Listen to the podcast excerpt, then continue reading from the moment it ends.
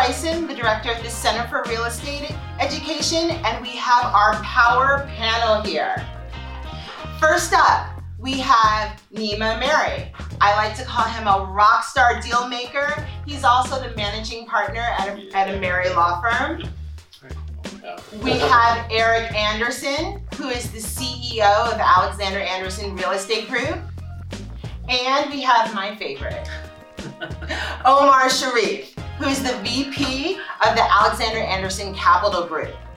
And today we're going to be talking about winning at the buying process. So today's market is crazy. You have low inventory. You have people making, like, coming from overseas and making all cash offers. And it's just a crazy industry out there. How are you going to be the winner? And our power panel is going to give you everything you know. So I'm to open it up to you guys. I'm ready. You're ready? Go for it. So you know that saying, you can only make one first impression. So the first impression is super important in the buying process. Whether you are the client who's buying the house, whether you're the broker who's trying to, to mix the deal going forward, um, whether you're that neighbor who's trying to get your friend into that house, you only have one chance to make that first impression, and you really need to think through what that impression is going to be.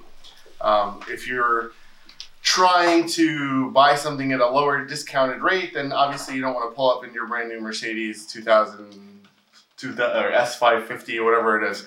Um, you want to pull up in you know maybe a rental car and, and say that you don't own a car, or something like that. You got to really think through what you need to do, set the stage to make your your impression for that buyer. Yes. Yeah, that's a great point. Um, I think in today's market, the conventional wisdom of of making a well thought out offer goes out the window. Um, just because there's so much competition, there's low inventory. So if you have a buyer, I think it's very important, or if you are a buyer, set your expectations right from the beginning. Um, when you have competition, there's multiple offers, you won't get a chance to negotiate repairs, reduce the price, nitpick over small details that you may not like. So you have to go and ready to place an offer, have a good down payment, have all your paperwork together, and um, make the seller feel like you're the person that's going to close at the price that they want. Good point about down payments tell us about what, what's important in a down payment. What is important in a down payment? So, guys, just so you know, I'm thinking about buying a house. So, this is like all so exciting to me. Let me know. Sure. So, from the seller's point of view, they want someone who's able to close, has good money, savings, income, and you can demonstrate that by putting down a sizable down payment. But what if you don't have all that? Um, you can still put down a strong offer. The down a, a strong down payment is twenty percent of the purchase price. If you have that, you're in a good position. Someone may beat you, may come in with a higher down payment, but it's better than putting down 5%, for example, because it just shows that you have more liquidity, you you have a stronger offer, you're in a better financial position. So if you can do 20%, definitely do it. But what if you have, what if you're doing a, a VA loan and you have, you know, zero, right? VA loans, you could do zero yep. down. Yep. But, you know, you well, can do what's it. a VA loan? What's a VA loan? Go ahead. Good question. What's a VA loan? Um, it's a loan that's special, specially made or given to veterans. Veterans Affairs loan, I think it is, right? Yeah. So um, a VA loan does does allow a zero percent down payment, but it's a strong offer. You can. It's a strong loan, and if the person's qualified, the likelihood of it closing are high. So that's what you have to present to the seller. So if you're if you're in a market which we have today, where everything is flying off the shelves. So, Anima, if you're the lawyer for that that seller, right, and a buyer is coming to you and presents a VA loan, when when it's such a hot market, and your seller says, "Attorney Nima, what do I do?" What do you say? So it's funny. I think this whole topic should is not really legal related. Let me tell you why. I don't think it's any of the lawyer's business. Okay. Right. Um, look, a lawyer's job is to help a client, their client, uh, on a legal basis, on a contractual basis, and apply the law to protect them. You do see recently a lot of lawyers interject their business opinion because now all of a sudden every realtor, every real estate lawyer, not every, I'm being sarcastic, but thinks that they're business advisors as well, and they start advising their clients. Really, it's none of your business as the lawyer. It's between the agent and the seller at that point. Um, and a lot of times, I- know this just through hearing about it. You guys could talk more. Agents like will sit down and, with their with their seller and say, "Hey, here are ten offers," and they'll go through each one and they'll talk about the people, what's behind the offer. Um, I think the biggest thing is that we haven't touched on though is um, who. It depends on who your seller is, Mm. right? Uh, if you have an institutional seller like a, an LLC or a flip, right? There's certain things that they're going to look for. If you have a regular person, there's certain things that they're going to look for. They won't care as much about.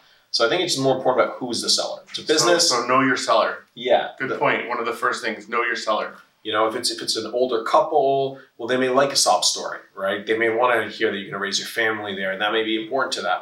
Um, I, I think that the deposit and what you guys are talking about is a lot less relevant today than it was ten years ago. And Why is that? so as as a seller myself, right? Um, I have that old school mentality of how much you're putting down. Does that make you qualified for a mortgage? Mm. Um, I look to see is it twenty percent, but in today's market, I'm not really seeing a lot of that. And the reason I think why is because most people are thinking money's so cheap. Why would I put down a larger deposit? I don't want to leverage my money. So a lot of people are like, I can get a ten a, a, a mortgage with ten percent down, five percent down. That's exactly what I'm going to do, and I'm going to take the rest of my money and buy AMD stock, right? Um, Bitcoin. So I stopped seeing very large deposits unless like the buyer's super aggressive and they want it. But at the end of the day, too, from a seller's perspective, I'm like, what's the difference? If they don't get the mortgage, they can kill the deal anyway. Right. Where's so I've always that's been my question. What why do you have to put down such a large deposit? What does that mean for the mortgage? Like why? To me, well, look, if you have a larger deposit, your loan to value ratio (LTV) is different. Okay. So it's easier to get approved for obviously a smaller mortgage amount. But nowadays, I remember 10, 15 years ago, you didn't have to have a proof of funds with every offer submission. You would just submit your offer and then you would deal with it. Now everyone needs a proof of funds. So you need to have a letter from a mortgage broker saying you're pre-qualified. So Right. you're already in those stages anyway. You, you pass the, the first hurdle and it, nothing's perfect, but for the most part, you're, you're, you know, you're in the right steps. I think the strongest offer today in my opinion, you guys are actually in the business. I'm talking about not from a lawyer's perspective. As a seller, I think the strongest offer for me today is highest purchase price, least contingencies. Right? Okay. um, but a contingency is a mortgage, That's in every deal. right? Right. But depending on the type of mortgage you have, depends on how contingent it is. So a VA loan, an FHA loan, I've never seen it well, be a can you talk about loan. some contingencies? What are the what are the contingencies? What are we talking Sure. about? So, so just to uh, add to that, the, the thing with having the highest offer and low contingencies is if you go above asking, that's where the down payment comes into play. Because what if the house doesn't appraise for your purchase price? Mm. The seller, In, in the rider, we have provisions that if you're a seller, you want to say that, especially in today's market, that appraised value um, is not a reason for termination. And that would ultimately mean that if you're buying a house for 300 and it appraised at 280, you got to come up with that 20,000 spread or you lose your deposit. And if your deposit is 5% or 10%, that's down, okay, fine. I'm willing to say that, okay, you have a less of a deposit, but I get to keep that anyway. If you can't come up with the difference, that's your problem. I'll just take your deposit and go to the next offer. So what, what is there to lose on my end? Right? And most people, honestly, Time. time, yeah. Sure, but time time is money, and you're getting money, right? So in that perspective, you know, if you turn around and most people when they're in that game and they've got some skin in the game, they're not ready to lose all that anyway. They'll go and they'll get more money. And and if your excuse me, if your property doesn't appraise out anyway, you're gonna have that problem with any buyer, right? Because any bank Right. will have that same issue. So really, a lot of the problems you're having are redundant. I'd rather just, uh, and maybe I'm a higher risk person. I'd rather just go for the highest offer most of the times, saying that look, these people have factored that in, and let's see. And if they need to borrow money from So fa- family, What we'll about do it. the love letter? Can That I, was can rare. I, can I write a love letter? Yeah, it, it works. Look, it worked on me. Well, the. Yes, to Nima. that, lo- that, that, lo- that, that love letter cost me at least nine thousand dollars, but it, it, it worked on me, right? So- right. That's from the love letter from your from your deal. That's But right. That's a one off. Honestly, I was bored. I wasn't even gonna read it. So like I was like saw the email and I was like, oh, ambulance, and I was just gonna blow past it. I'm like, yeah, you know, let me read it. Most people do read it. Yeah. Do you read the love letters you get? I don't get any love letters. Eric's I don't commercial. I What are they gonna be like? I want to bring my, I want my kids to grow up in the basement of this commercial building. No, I get I get stories and yeah, I listen to them. You do listen to them. Do you? You know, so I've been in situations where I never put much weight on the letters to sellers, but I've seen it work, and they do work. They do. Yeah. It definitely works if like your I, I think if your seller's like an old couple who wants to see that their house. Yeah. Oh, I I had to I had to do a letter on a deal one time, right? Um, and it was nonsense. I didn't mean a word of it. But there was like a log cabin, and they wanted it to stay as a log cabin or something stupid like that because you know their grandfather Did you say built that it. your great great grandfather lived in a log No, I, cabin? I said how much I love the cabin concept, and you know, while I do have to make necessary upgrades, I'll wholeheartedly make all my best efforts to maintain the integrity of their family's construction on the property, but then knock the whole Which thing means down. nothing. No. Next day, a bulldozer rolls Yeah, you know, they accepted my offer over others. I didn't end up closing on the deal because lumber prices went up quadruple, and you know, it was just didn't make sense. Okay. But um, yeah, I, I, I pitched this entire sob story. There's nothing wrong with it. Who cares? Yeah. I Got have a deal. question from Sarah. Sarah says, "What would be the lowest down payment you could make as a first-time home buyer?" You should ask a mortgage broker that, but I can answer that question. Yeah. Okay. Zero. All you got to do is get someone to give you seller financing who is willing to take no down payment. But that is very unlikely. Yeah, or a yeah, VA that's loan where- where that's you where have That was zero. my question wasn't Yeah. whether or not Yeah. it's likely. It was that's- what is the lowest down payment. So let's say you're putting a down payment. You're not doing zero. What would be the next sort of step up? Three and a half percent.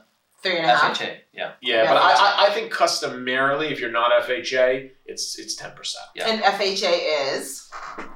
Federal Housing Administration. Oh, you're getting all of the acronyms. Yeah, got A on my test now. um, but that's cool. You went to. a school in Hackensack. Right? Um, but no, 3.5% FHA. FHA will allow you to do that. You'll have a PMI, private mortgage insurance payment, on top of that when the down payment is so low. Uh, but if you're concerned about uh, having a, a strong, sizable down payment, FHA offers do work. They just don't work when you have competing offers against you, And it also depends on who represents that seller. If the seller has no representation, then there's a really good chance you'll be able to build a rapport. They're going to like you. You're going to create whatever deal you want. If the seller is represented by a real estate broker that knows everything about all the different mortgages out there, that broker may guide them. And then if that seller has an attorney, that attorney may put in a couple cents also. So really, it, it's all about that first impression again, like getting a hold of that seller, making them love you and, and want to work with you. and it does work. I had a recent case where I was representing a seller. I was a listing agent, and we had multiple offers on his property. And this FHA buyer came in and offered forty thousand above the list price, which was the highest offer. It made no sense. And not only that, but they came to his house after the showing without the agents knowing, and they made the sob story. They made a case to the seller that how they really need the house. It's their first time buying a house, so on and so forth. Based on their financials, I told the seller not to accept it because I didn't think they would qualify. I didn't think the house would appraise. But the love letter worked. They took the offer. Two months into it, the deal got canceled Why? because the house didn't. The house appraised for sixty thousand less than what their offer was. And they couldn't make up the gap. They couldn't even come close to it. No money, no honey. No money, no honey. I'm gonna start saying that. And- and not only that, but no some- money, no honey. And something to keep in mind with FHA, they're very more, they're a lot more conservative with the appraisal. So you can come in higher, but your own appraisal will work against you. Also, I think a lot of sellers dislike FHA. Um, you know, hypothetically, obviously they wouldn't turn an FHA loan down because that would, you know, could possibly be discrimination. Mm. But um, they don't. They look at it, and FHA has inspection standards that are a little bit Yes.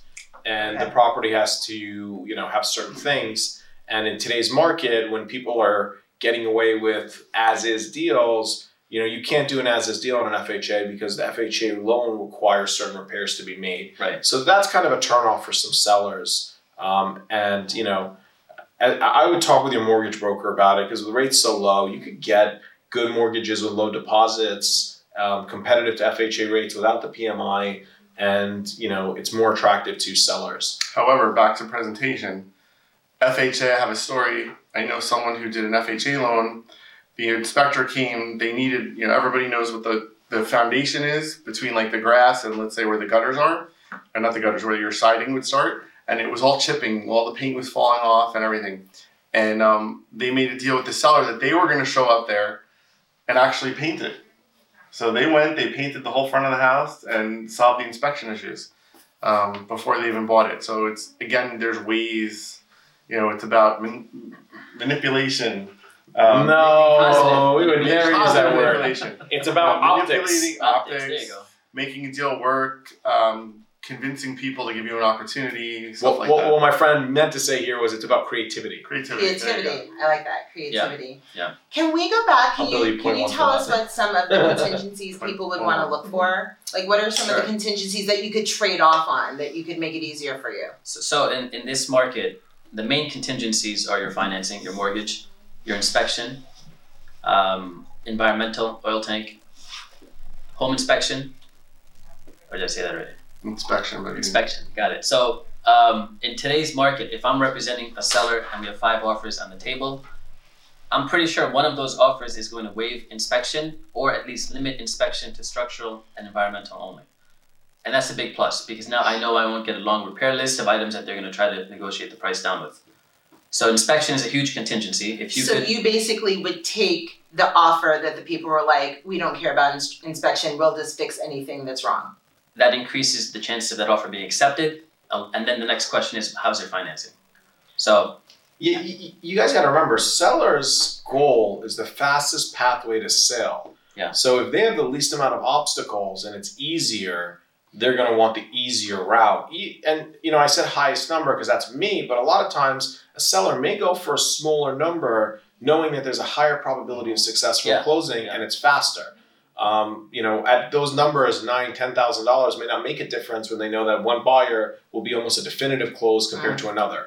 Um, so you know, you got to just think about what who, know your seller, like Eric said, and to Omar's point um, as well. You have to just figure out what does that seller want. What are they looking for? Like when I put in offers, I always do as is, no contingencies. Um, that's every offer, cash deal only. Will I still try to go for financing? Oh, yeah, just because you're a cash deal doesn't mean you can't get financing. Okay, explain that. All right, so a cash deal doesn't mean you have to buy in cash. It just means that you don't have a contingency for a mortgage. So if you can't get a mortgage, you have to pay all cash. or you lose your deposit. Correct. So I'm always Ah. I I put all my offers in cash deal, right? People love that. Oh, 100% cash, no finance contingency, easy peasy. Of course, I still go and try to obtain financing where appropriate, but if it doesn't close, I have to be ready to strike a strike a check for the full amount to close. So you have to put your money where your mouth is, because if it, Yeah. if you don't get the financing, You're out your deposit. you still have to come up with the dough. You're or your you have an inspection or due diligence period that gives you a window to get out for any reason, and then once you realize you can't get the financing, or if you Yeah. change your mind, you still have that offer, and then you can Yeah. you can exit the Now, contract. is that creative? it is creative. Okay. now, most, most people, I mean, if you that, I I think most of my clients think when they come to me, they believe a ca- all cash offer means they have to close cash. That's not true. right. That's what I always thought. Just because it's an all cash offer, you can come at any means. No seller can say you're not allowed to get a mortgage. As long as they get, I got tested yesterday. No COVID, everybody. As long as as long as they get hundred percent of their money at closing, it's none of their business how you obtain your financing or funding or money. Um, so don't think if you say all cash. Just be prepared to lose your deposit if you can't get that mortgage. Um, and, and be prepared that they don't have to give you any, an, any extension to get that mortgage. So no. if, if you've agreed to pay all cash, and then your mortgage company is like, I need five more days because I have to dot my I's and cross my T's, that seller could say no. Mhm. And then you could risk losing, right? Nima, just so you know, Lindsay wants to know your name. Oh, Nima Lindsay. Ameri, rock star deal maker. Yeah, N I M A. Last name's Ameri A M E R I. Why don't you give out your website and your email address? R O C K S T A Tell R. telephone number. No, no. I mean, it's the fun is in the search. Uh, right. yeah. Just like if you're searching you. for a property to buy. Yeah, yeah. Yeah. Just Google Nima Ameri attorney or Ameri law firm. Can we have some fun? Right? Let's mix it up here. I want to know the craziest thing you've done to help a buyer get what they want. Commercial, uh, residential. What is something that you have done that has gone way above and beyond, and maybe even a little creative?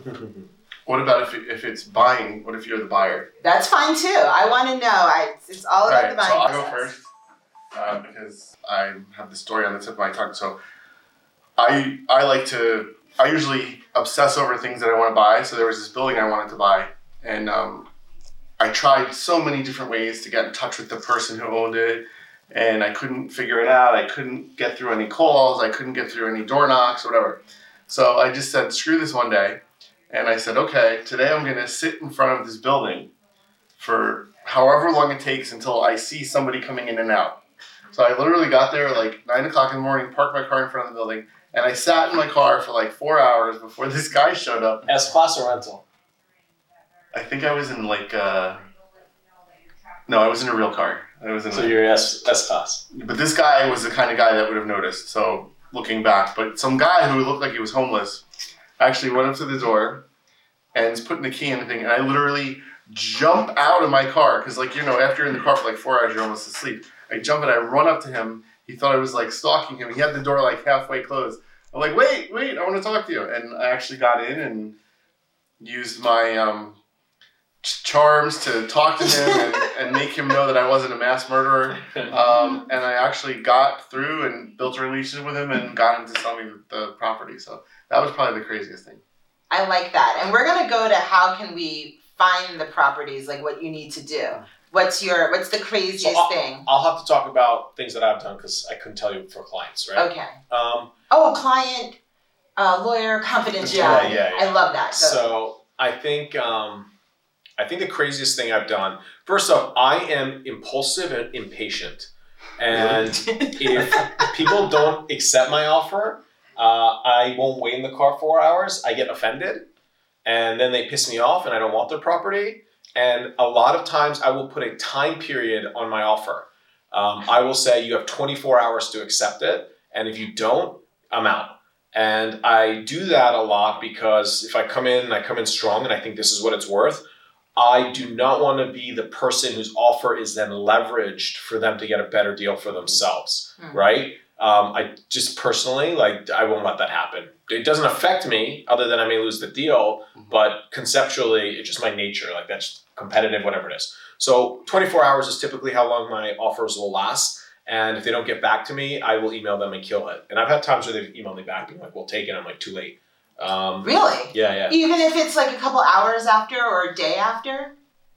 It's the It- pride now. You know, if it's if it's like a one like if, it's not like tw- if it's like okay, if not noon, like I put an offer on a Tuesday. If I don't hear by Wednesday night, Right. if they hit me back on Thursday, no, I'm just I usually I'm just over it too, right? 'Cause it's- or if, if they, they give some kind of feedback and like we're considering it or we need a couple days, that's you're gonna go you're gonna go shot my offer. So bye bye.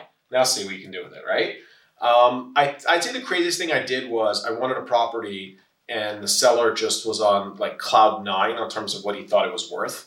And um, I called a bunch of my friends, and over the course of a month, I just had them lowball put in lowball offers on every single one, and I would give them proof of funds. Hold on, that sounds like manipulation. No, no, no. So wait, you had someone else Creativity. calling them and driving the house price down by putting in really low offers. It didn't drive the house price down. It, in, my, in, in my opinion, it um, it the, the seller's not thinking, well, if this is the base and these are my offers, then maybe this is what it's worth because that's what is what it's worth. Psychological warfare. Yeah. So if they needed the money, I would take move the money around so they would all have their proof of funds available to them, and all the offers went in.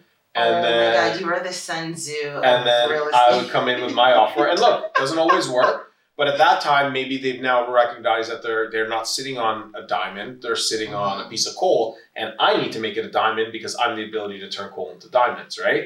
Um, and then even on some occasions, it's happened in the past, and then they'll accept my offer, but they'll have already pissed me off because of the way they didn't accept my offer in the first place, and I still won't take it. And I'll, I'll just have done all of that out of spite. But um, So your crazy thing was setting up a bunch of fake buyers. They were real buyers. They're not fake because Well, if you would've accepted bought any of Yeah, them, you they would have bought it, and I would have bought They it with them. Oh, and then you would have bought it with, With my them. money, okay, sure. With And your then. I would have come in and just I would have assigned the contract to myself. So they weren't fake offers. Every offer was real. It was a real so they can't tell me that this was a fake offer. But you were illegal. protect you were protecting yourself as the buyer because you didn't want to tarnish you by putting in such an insulting low offer. No, no. I think my original offer was probably to them insulting low anyway. But But these people were lower than your original offer. yeah, but if I kept coming back with lower, Yeah, yeah, lower yeah, offers, yeah, yeah. the guy would be like, "What's wrong with you, dude?" So, but then It's that also psychopath. made it that if he, for some reason, accepted the other offers, you Would would have gotten in for lower. Yeah. That is a win-win. That's actually a really amazing strategy. Um, if you're a buyer and you're representing yourself, you can obviously do a lot of different things that you couldn't do if you were um, a real estate agent But um, I think that's a great strategy. Um, Yeah. As far as the 24 hour part, when anyone comes to me and pulls that thing with the 24 hour window, it's just like you are like 24 hours are out. I don't even look at the offer. I'm just like, screw you. I don't. I don't do that. I don't recommend. Yeah, you do the same thing. Yeah. I don't recommend any of our clients that I work with put in any windows on stuff. Um, Because you want to shop a better deal for your client, right? so yes and no. So just if someone hires me, I'm always shopping for them because that's my job is to get them a better scenario. But I just feel like in today's world, it's a little bit of um, overreaching or insulting to do that, and it, it just automatically puts up like an attitude with the like if I'm the seller and I'm getting this thing like I have 24 hours. What, what, it's Sunday night, you know. I have to go to No, this or I have to do that or whatever. I, I need more than this. So. Yeah, yeah. So I get if it's like a Sunday night, but um, But people do do that. There are big time investors that say you have until you know they'll give you five days. You have until Friday at five o'clock to accept this offer. I don't run into it that often. Um, I totally understand the reasoning for doing it, and I agree you don't want your offer shopped. And there are a lot of people out there that do shop offers. So I think it's just you have to again know who you're dealing with. yeah, and uh, guys. So you guys also need to remember as the audience, um, I'm very rarely ever in any of these positions because I don't buy properties that are on the market. Um, this may sound stupid and it's not a universal rule, but for the most part, if a property hits the market, um, in my mind, and I, I could be wrong, it's it already lacks value because it goes into the natural cycle of bidding. And there's more stupid people out there than there are smart. So you'll have a bunch of dumb people bidding up the value that doesn't exist. And I'm not going to chase a deal that doesn't make sense because a lot of other people are impulse offering. So most of my deals are off market. They're negotiated behind closed doors. I'm not worrying about this. They come up with a number. If that number makes sense to me, you know, we just we we lock it up. It's done. Um, so it's not like this happens often for me. And I think most seasoned investors, you're going to get to a point where you do things like what Eric did, and you are creative, and you create your own deals. Because guess what? What's the population of New Jersey? How many million? Too many. say right you have all those other people prospectively um, chasing the same deal you are like it's not 1998 or 2001 anymore guys the last two decades has been devoted to society selling the idea of flipping real estate right you have classes seminars books you know Which are all very important. yeah um, and it, it, knowledge knowledge is powered and now everyone has that knowledge you can access it Everyone can get if you that go to the right seminar, you buy the right books, you can obtain the knowledge that it took someone else a lifetime to build in a matter of hours. It's not rocket science. So, you know, the game's changed a lot. And when things hit the free market, market rules apply. And sometimes market rules aren't, aren't a good what's Right. best. So so what Nima said, there's a lot of dumb people out there. What he means is There are a lot of dumb people out there. Really, I don't mind offending. at his level, right? Because he's an investor. And again, he may, when his wife says, honey, I want to buy that house for us to raise our children and all of a sudden, what he just told you you shouldn't do, he's going to be the first one bidding up and trying to get that house because he knows that if he wants to come home for dinner, he has to have that house. So, you know, of course, am I right? Unless So- I'm ordering dinner that night. But so, Come on, so PF Chang's. there's there's a different value to a property for each person, right? If you're the user, if you're the one living there, if you're the investor who needs to make a year's salary to pay your bills off flipping this house, there's a different value. So it's just what your need is, what your education level, and and um, you know when he's buying it as an investment, he's when that when you're building up that number, it only works for him at a certain point, and it's it's just like if you're at like a an auction or if you go to if you see storage wars and the people are all dramatic and they're like trying to outbid each other and all of a sudden this stupid locker goes for five thousand dollars because somebody was in the mood to win that day. So Yeah, so that's that's today's market. I want to know what your what's your crazy story. Um, so in terms of crazy, Make it really crazy. I was like, I burned the house down. and I got a third of the asking price. these crazy stories do happen. Um, but I think my craziest stories were related to foreclosures and short sales, which were a lot more active, but about eight years ago. In Mm. today's market, the craziest I'll get is just removing as many contingencies as I can. And I tell the buyer you either get it or you don't. I don't really go further than that. that's not Um, a crazy story. That's not. Well, that's today's Give us a crazy story. You have. I know you have crazy I stories. do, but in, so what I can think about right no, now there's is- nobody- The statute of limitations still exists on all that right now. so I can't get into the full details, but um, I could tell you that the most I've done in order to make a deal work, especially with foreclosures and short sales, which many times the agent on the other side doesn't know what they're doing. I've just stepped in and done both sides of the of the of the work, and I've done a lot for the other agent to help my client get the house, um, and that's about all I'll say. I'm very disappointed. But I want to add something to Nima's point. Um, getting off Look at everyone foisting the conversation back to me. Um, I think what many people don't realize is that uh, just about 15 years ago, we didn't have access to Zillow, Mm. internet information. These Mm. days, you can go online and get all the information that you want. So your client is just as empowered as you are many times.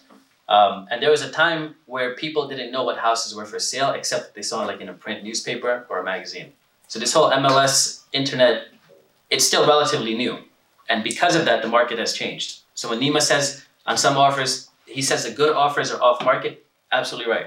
But how do you get and and this is what Majtab wants to know, how do you get those off market deals? Where do you look for them? If they're off market, then they're not out there for you to see, right? I believe they said it best in Borat. You can't get at this. Yeah, Uh, that's, that's, that's secret sauce. It's like asking, you know, can Coca Cola tell you how they make their drinks? But So- that's what the remix is all about, That's a good giving them the So- secret so sauce. I'll give I'll give the secret sauce. And the season finale. I actually go into depth about how to find these deals in a, in a class called Find Fun Flips. Really? Yeah. Do you teach that class? So so Where is that class? shameless, shameless plug. shameless plug. I teach a weekend class on how to flip houses. And one of the biggest things we go into is how to find deals because nobody knows how to do it. And people think it's something that you wake up and there's a systematic way to do it in comfort and quietness of your home. It's not like that. You have to go out and hunt for these deals. Um, you have to dig and you have to understand what you're looking for. And it's there's the retail market, then there's the distressed wholesale market, and it they're night and day difference. So if you're focusing on investments, retail is not for you. I, I, think that a fair answer to give everybody would be, um, and we'll leave Eric to the last point on Oh, I got a good one. He's got a good one. Um, I think the is relationships, right? So most of the deals that I've acquired, um, ninety, I'd say ninety five percent of the time, I'm not even looking for a property. It's I don't wake up say I want to find a property. That's not at all what I do. Um, I just exist, and I'm surrounded by people in the business in the game, and I'm constantly involved with different transactions. And if a good one comes across my desk, um, I've got the checkbook to, to buy it. And I think when you have that buying power, then you're ready to take the deal quickly as it comes up because they don't come up often. I've had a lot of friends be like, look, I want to invest with you. Next time you have a deal, let's do it together because they see the returns, they see the turnaround. And, you know, especially very ones even wealthier than me. And they're like, I can devote X amount of dollars to this. We can just do as many. Can you scale this to 50? You know what I tell everyone? I was like, I got two, three good deals with me a year right now. I was like, and those are by chance. Maybe I have a couple more, maybe I have a couple less. But I can't I can't go out there hunting for deals because now you're chasing it and you chase bad deals. It just comes across your desk and or your table. If you're out there, you're going to conventions, you're meeting people, you're talking to your friends, they know you're looking for a property. Maybe someone's cousin is looking to sell their house for it, it's the market, right? When it's ready, you need to be ready. But what about for a person like little old me, right? So looking for a four bedroom, two, three bath, you know, in certain areas. How am I gonna find those off off bedroom deals? So if you have one, just let me know, I'll let you know what You're you're you're unfortunately, and this sounds horrible. You're there's I'm a very no no you're there's a Oh, can very we say that on the internet? there's a very high there's a very high probability you won't and let me Yeah. tell you why Yeah. You have you're dealing with an agent right? You are a institute you're you're you're you're a a personal buyer. You're going to mm-hmm. buy your house and you're going to call them in five to ten years to possibly sell and upgrade. They need to make their commission off of you. They're going to find something on the market right?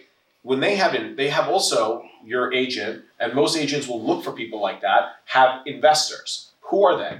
A person who they know has a checkbook and is mm-hmm. good for good for whatever deal they bring quick cash closing because they know they're going to make on the buy they're going to make on the flip or they're going to make on the rental and Yeah. i know rental's not beautiful, but dude, if you got a good client, a good investor who's bought 20 properties from you, that circulated rental revenue for you is just it's like residual income at that point, right? It's good because every year, every two years they switch tenants, you're making money, that's your deal. It's like don't feed stray cats because once you do, they're just going to keep coming back to you. So they're just going to keep bringing him deals because We move it. So there's many agents we deal we deal with, and they'll call me before. Honestly, they'll Yeah. call you because they know you're gonna have a mortgage. They know you have me. There's a ru- and usually the houses are run down. They're not good for somebody like you because you don't want a beat up house. No. They're gonna be like, look, this house is beat up. It needs work. Seller doesn't have work. somebody I- who doesn't have the experience in renovating. Yeah. Yeah. Well, you also most first time home buyers don't want like Yeah. a house that's trashed. Yeah. Right. I love houses that are trashed. Yeah, and I, and I think that's the best. If you have any, if you're good with your hands at all or have the patience, that's your best deal. But and um, cash yeah. because those deals will go to the cash buyer. yeah, but I just have three things. Because I they can't get mortgages. Yeah. He's he made a comment about how he's got two or three good deals in him because he has this checkbook that he's checkbook that he's sitting on. It's it's hard when you have money sometimes um, to not buy stuff because you do get approached with all these deals. So you know the fact that he can actually hold himself back and really say, you know, this is a great deal, but is it really worth my two or three this year? And he has to he's and he passes up on it. That's a talent and it's super hard to do. Um, one thing for you, Noelle, on how to get a house in that area. Yeah. Um, I know Noelle, and I know she is heavily involved in the school that her her son goes to. I am. By getting involved in like your mommy and me groups or your town groups, where people get to know you, and then you kind of pass the word, like people like you, right? In theory, and you pass the word, "Hey, I'm trying to get into this town. Does anybody know of a house for sale?" And you just talk about it. And then all of a sudden, the word spreads, and everybody's like, "There's all these champions. They're like, we want to help Noelle find a house to buy in our town." and that will happen and she'll get an opportunity and she has I have before. Yeah. um, Mhm. where you'll get an opportunity to get something before it goes on the market so um, and then the last thing that i want to say was about how to look for deals so um, i hate this store so just where i'm going to go with this just know that i hate this store tj maxx He doesn't hate Okay. the store. He, in his opinion, he doesn't like the store. i don't like i hate going in this store let's say that i don't Once we get the store. popular, we're gonna need TJ Maxx watching our old episodes. I don't like going in the store. I love the store concept. I'd love to own it, but I don't want to go there. Um, I know a lot of people that go to TJ Maxx. So what do they do? There's aisles and aisles of opportunities, right. and they sort through. They spend hours upon friggin' hours, and they could spend two hours in TJ Maxx and look through all this crap and come out with like the Goods. polo Ralph Lauren shirt that's brand new, or the you know Hugo Boss sneakers for like three dollars or whatever, and they come out with stuff that you're like, oh my god, I would have bought that, but I'm not going to spend the four hours looking through the aisles of TJ Maxx because I'll shoot myself.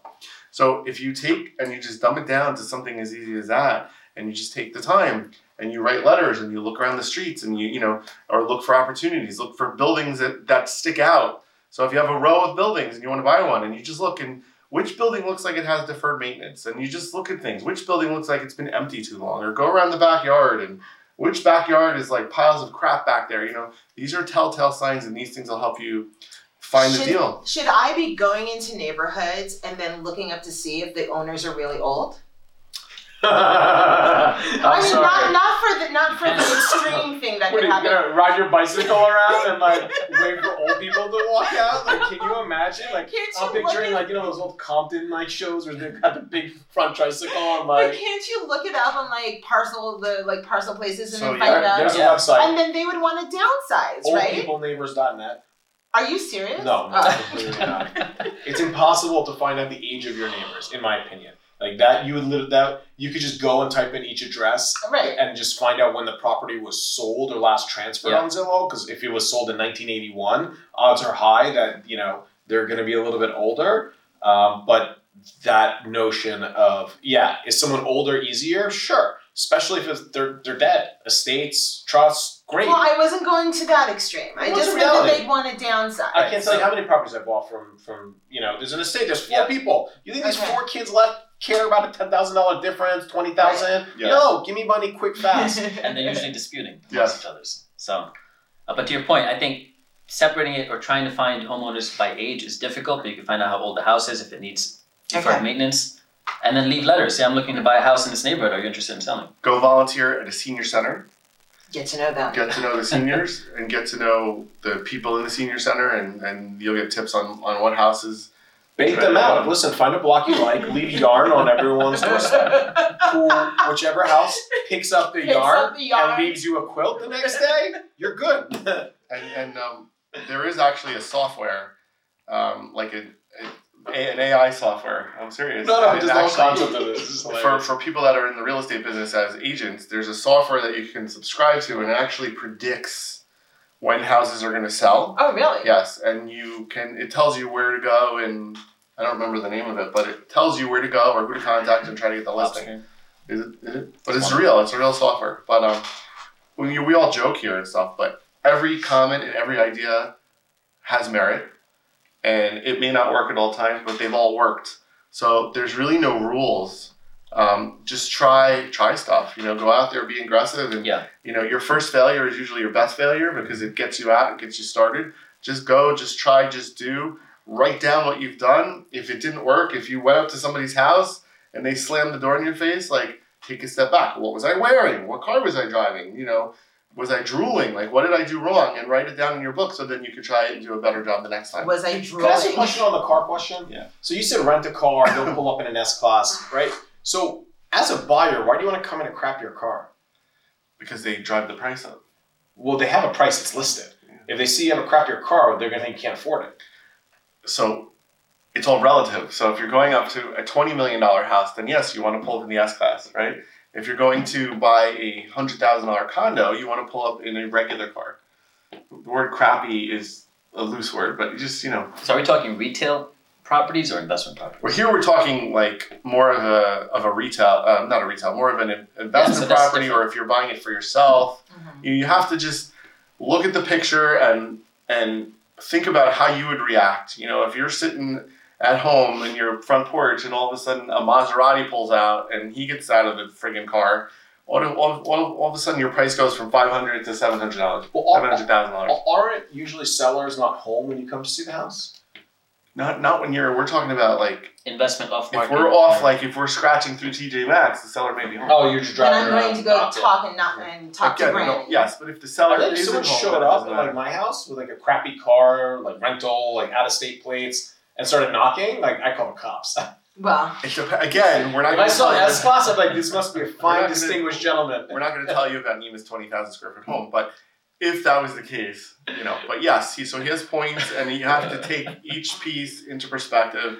It's again just just play out the scenario, and and and know your players, and and know the image that you want to present. It's Yeah, because like you know you're right. But we'll- To the other side, maybe the sellers are like, you know what, like ten thousand dollars doesn't mean anything to him, so let me stay firm, right? So maybe they may just stay more firm um, on their offer. So maybe not a crappy car, but like maybe like a regular. Maurice just car, said regular you want to car, show that you can close. A non- a great- non-flashy- car. But That would make non-flashy sense. I think at the same time, it's relating to whoever the client is, because if the client is glitzy and glamoury, Mm. they, they won't, I don't think it'll affect them either way. But if it's, if you're trying to buy a house from, from someone who's elderly or someone who wants to downgrade, sure, if you show up in a 2022 Porsche, start flashing. I don't know who they're singling out of this table over here. Nobody. And you start lowballing them on the offer, they're gonna say, hey, It's what's bright going on? orange. Yeah. It's dark blue now.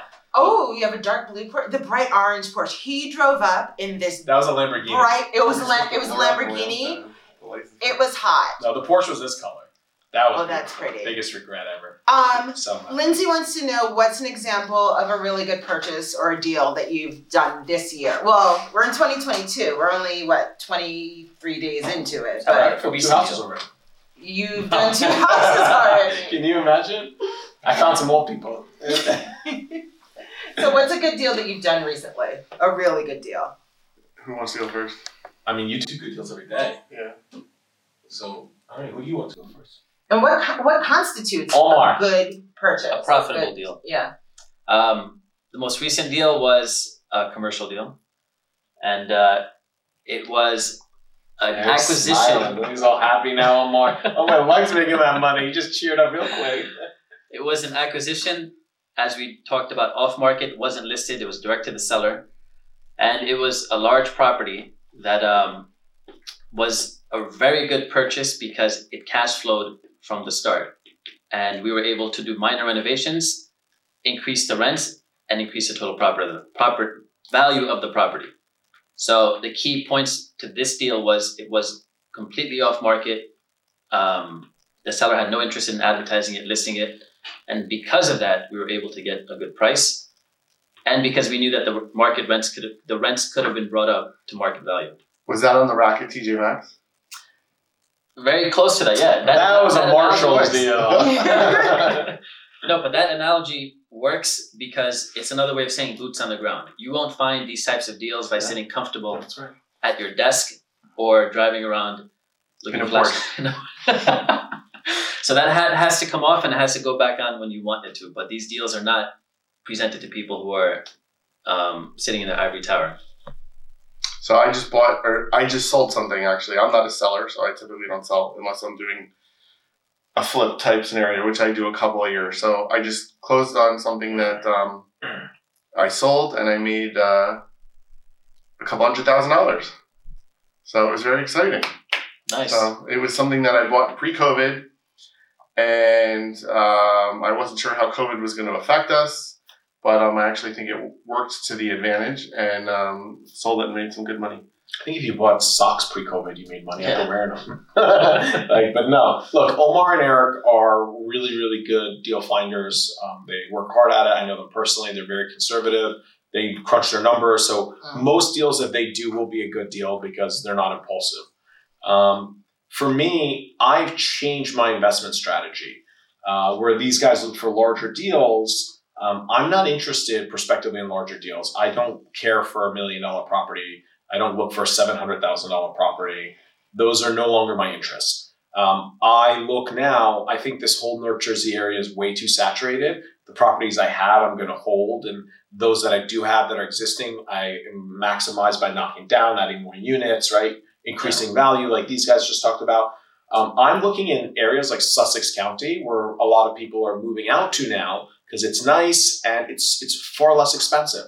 So there's still opportunities out there to buy a house for a hundred, hundred fifty thousand dollars. FYI, now, I have a house for you just to let you know. We can talk on cash market. deal, thirty days. I've got two lower offers if you don't accept. it. so we have. As is, don't fix the sheet rock. Uh, don't, we won't fix it. We'll just give it to you as I- is. I'm moving these houses for two to three times what I'm Mm. buying them for with nominal work because people in that area are not looking for marble floors. They're not looking Right. for six inch wide white oak hardwood floors, right? Here, that value's kind of gone. So um, if you want good deals, and the deals I find, I pick things up for 100, 150,000, 200,000. I think I'm going to put max 10, 15, 20 grand into it and I better double my excuse me, double my money. If I'm not, it's not worth it to me because I can make 15, 20% of my money through capital groups and other things okay. that I don't want to be running around checking on material, getting permits, was the job done Yeah, right? that's a lot. stressful. Yeah. So unless I'm making like 50% of my money or more, which it doesn't happen, you know, to, for everyone, I don't jump on the mm. deal. and the larger deals I look to buy, which are over a million dollars, are not your conventional flip deals. I look to hold those properties for cash flow and Mhm. long-term investment. So for flips, yeah, I've done a couple stuff where I bought for 100, sold for 300, you know, with minimal money in, 3x on my money. And the beauty is I hold some of these two over 12 months and I'll sell it on my 13th month to avoid that first year higher capital gains tax Mhm. return too. Mhm. And guys, remember when you're in the game and you have multiple ones, I need more properties because they're depreciating assets for me. So I'm not just making money on what I am flipping it for. I'm depreciating those properties off of my current day income to yield a lower tax return, right? Or not make, that's how others may operate. Ryan wants to know when it comes to selling commercial, is it harder to find a buyer since it's so much more expensive? Uh, good question. No, because there. So there's less. Uh, there's less commercial inventory in general than there is residential inventory. So let's say you have ten gazillion houses out there. You have ten gazillion people that need a house. Commercial, you have a hundred or five gazillion commercial properties, and you're going to have five gazillion buyers. So I think it's all relative. Um, it's just knowing how to price it and, and get the market marketing done right and getting it out to the right people. But I don't think it's harder at all.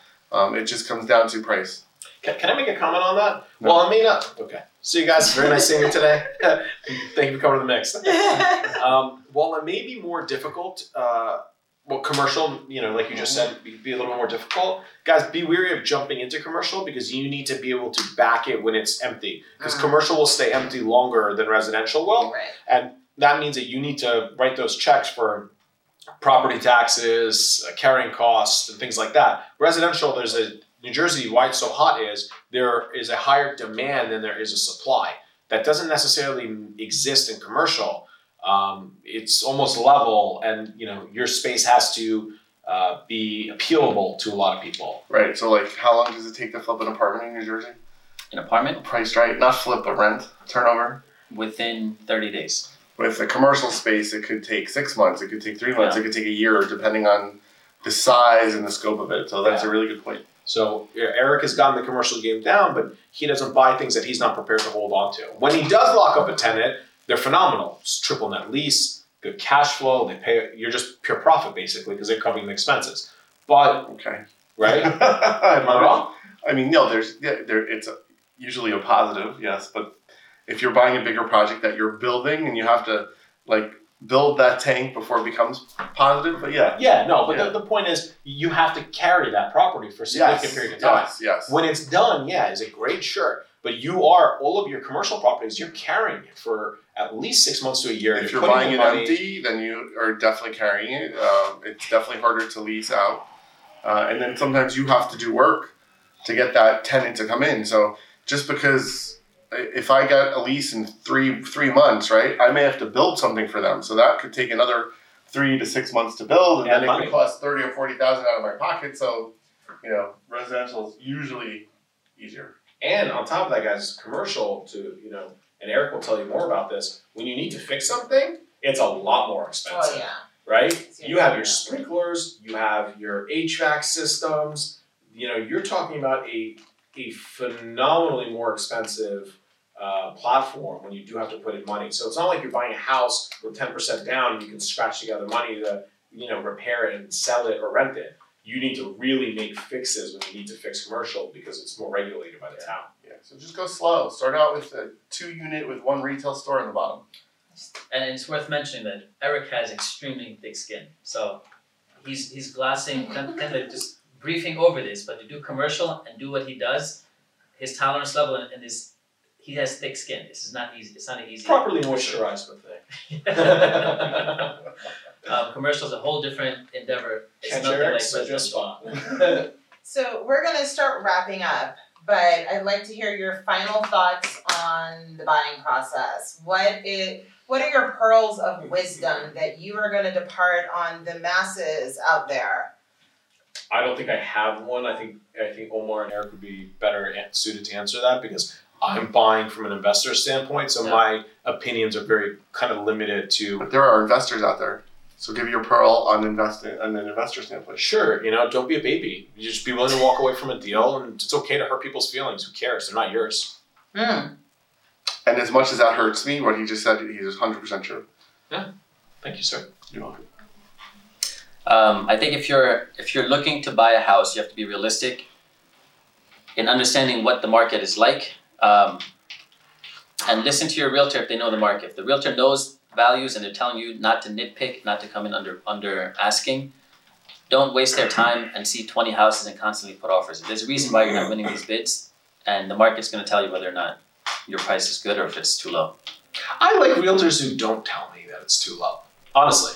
Yeah. Yeah, because maybe they won't sell me that house, but they know that I'll keep putting offers, and I now trust them because they're not afraid to offer what I told them as opposed to what they think is right. So I think it's a preference issue. But would you do the same if you were buying your primary house, or are you talking about investments? I think both. The thing but with that's me. Even if I buy a primary house, I can't But what if you are mind. putting in an offer that they're just like, you just won't get that? Shouldn't they tell you Yeah. that? They should say the market indicates that this is the price, and we know that mm-hmm. there are multiple interests at this time. I'm fully supportive of trying to go in at this number. Here are the risks and the rewards. Let's go over them. If you're comfortable with this, let's go for it. Because as he said, it's getting respect. He needs to respect you as a representative, and if he does that, he'll use you for a hundred other things. So I'll give you a prime example. Um, you know, I'm looking at a place in Miami right now, and I'm putting in offers. A bunch of stuff I would offer 50, 60, 70,000 dollars less, right? My agent didn't. She didn't tell me. She'd be like, "Well, you know, very polite. She'd be like, that's kind of low, but let's see what they say." And every time it was a no. And she didn't have to tell me. By the end of the process, I ended up buying a property twice as much as my initial look Mm. for I offered ask, which I still didn't think they would take. They came back and said to me, "Well, we have a seventy thousand dollar assessment that came in. Buyer wants you to share in that." And I said, "Well, if buyer wants me to share in that, buyer should have put it in their uh, listing that they want me to share in that. This is my offer. If they want me to share in it, I'll take thirty five thousand off my offer, and this is my new offer, or else that's it." They came back and accepted it. So she stuck with me until I myself gauged and understood the market, and I naturally adjusted with the market myself. But now you're gonna stick with her because you know that you guys I have that We're in understanding, right right? now. But I mean, just in future things, you'll do things with If she her. made me feel bad about my initial offers, Mhm. I would just, I would be like, okay, and then I'll just find another agent. That's why it's all all about impression. Very important. So final final words. Um, don't be afraid to walk away from something. Take the time, do the research, kick that tire, look under the rock, and um, you have to be in it to win it. So, what I mean by that is you can't be afraid of everything. And you know, we talked at other times. Sometimes it's okay to break even on a deal because it got you through. It popped your cherry, so to speak. It got you through that experience. Ooh, I don't know we say that. I think that's worse than the F word. you have to try. You have to do it because once you do it, um, it's just your whole world opens up. So Great. or your wallet. Well, guys, thank you so much. Thank you so much for being with us on the Remix, the video podcast that keeps you in the mix of everything real estate. And Eric, take it away. oh, you must visualize. If you visualize it, you can own it. If you visualize it, you can own it. Thank you guys. All right, bye. Bye.